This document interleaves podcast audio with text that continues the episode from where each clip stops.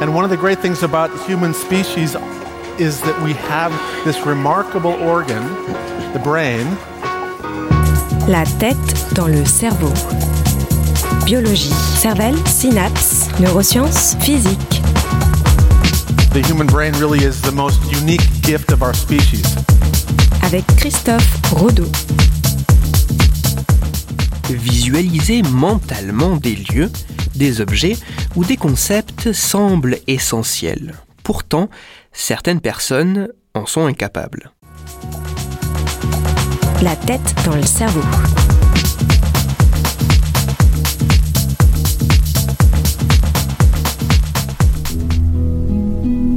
Voici l'histoire d'un homme qui perdit les images qu'il avait dans la tête. Monsieur X, que nous nommerons ainsi pour conserver son anonymat, est vraisemblablement né au cours des années 1840 à Vienne.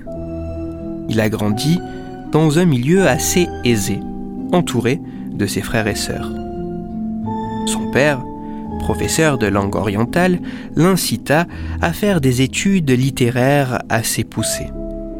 Ainsi, M. X, en plus d'une importante culture générale, était capable de parler parfaitement l'allemand, l'espagnol, le français, mais aussi le latin et le grec ancien.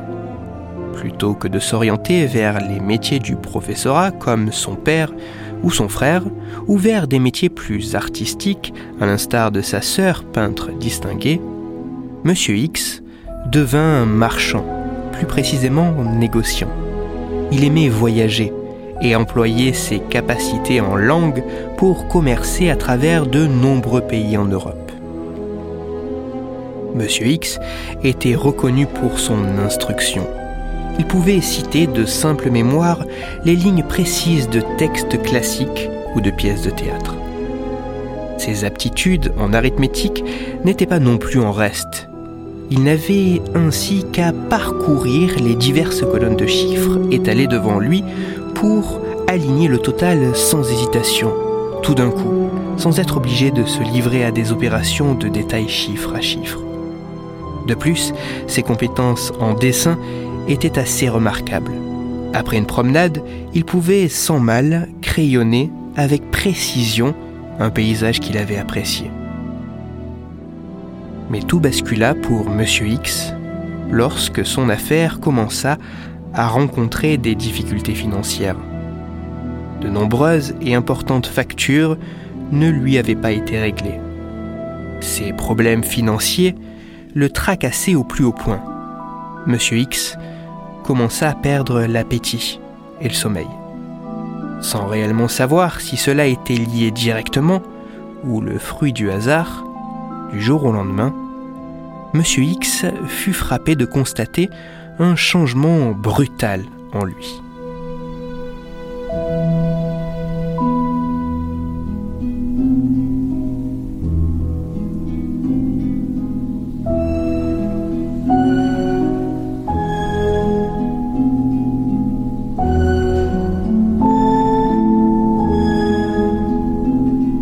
Le changement fut si soudain et important que Monsieur X se crut, pour un temps, atteint de folie, tant les choses lui semblaient nouvelles et étranges autour de lui. De manière curieuse, chaque fois qu'il revenait d'un déplacement de plusieurs jours, sa propre ville lui était inconnue. Il regardait avec étonnement les monuments, les rues, les maisons, comme lorsqu'il avait découvert sa ville pour la première fois. Lorsqu'on l'interrogeait sur un lieu précis qu'il connaissait, bien qu'il sache que ce lieu existait bel et bien, il était incapable de le décrire. Lorsqu'on lui demandait de dessiner un bâtiment ou un visage, les dessins étaient très rudimentaires et nécessitaient à M. X d'avoir un modèle. De même, il lui était impossible de redessiner la zone portuaire qu'il aimait tant et qu'il avait si souvent crayonnée. La reconnaissance des visages, comme celui de sa femme, de ses enfants ou du sien, était quasiment impossible.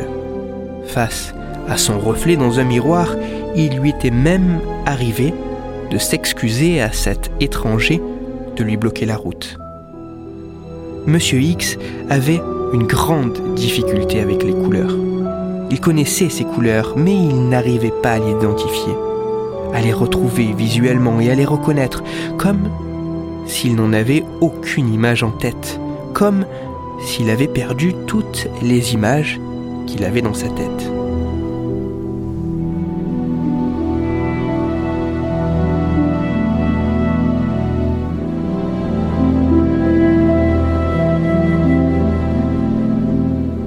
Suite à ces énigmatiques symptômes, M. X fut pris en charge par de nombreux médecins, dont le célèbre Jean-Martin Charcot, éminent neurologue.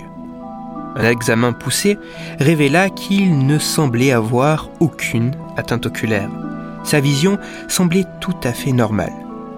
Un interrogatoire complet révéla de manière intrigante que lorsque M. X rêvait, il n'avait plus de représentation visuelle. Ses rêves n'étaient que paroles et émotions, mais sans aucune image. Une faculté qui, en dehors des rêves, continuait d'être absente. Monsieur X avait perdu la faculté de pouvoir se représenter des images mentalement. Du jour au lendemain, Monsieur X semblait avoir perdu sa vision intérieure, et cela impactait son quotidien. Il redécouvrait ainsi, sans cesse, certains éléments objets, lieux, personnes, que pourtant il connaissait parfaitement. Lorsque Jean-Martin Charcot présenta le cas de M. X en 1883 à ses pairs, il rapprocha les symptômes de ce patient de ceux d'autres patients décrits quelques années plus tôt par un autre médecin, l'anglais Francis Galton. Il décrit ainsi le cas de M. X comme un cas de suppression brusque et isolée de la vision mentale des signes et des objets. Autrement dit, le cas d'un patient ayant perdu toutes ses images. Le médecin vit ici la confirmation que le traitement des informations au niveau du cerveau pouvait être assez spécialisé et que l'atteinte distincte d'une partie spécifique pouvait entraîner un trouble particulier. Il n'était pas le premier à arriver à ces conclusions, mais il fut l'un des tout premiers à décrire en détail le cas d'un patient ayant perdu la capacité de vision intérieure.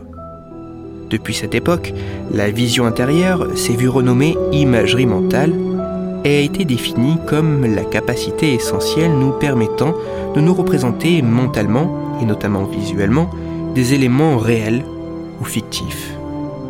Le trouble particulier dont a été victime M. X vraisemblablement à la suite d'un accident vasculaire cérébral, a été nommé plus de 100 ans plus tard aphantasie. Et une région cérébrale, le gyrus fusiforme gauche, a très récemment été identifié comme jouant un rôle probablement central dans le fonctionnement de cette capacité, hélas pour certains manquante. La science est un processus lent et itératif qui permet d'affiner permet de raffiner les connaissances que l'on a ou que l'on pensait avoir.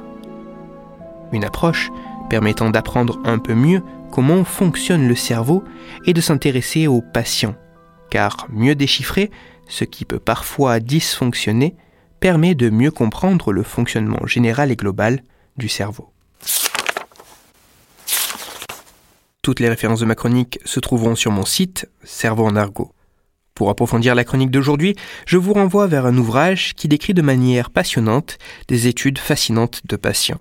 Ce livre a pour titre L'homme qui prenait sa femme pour un chapeau.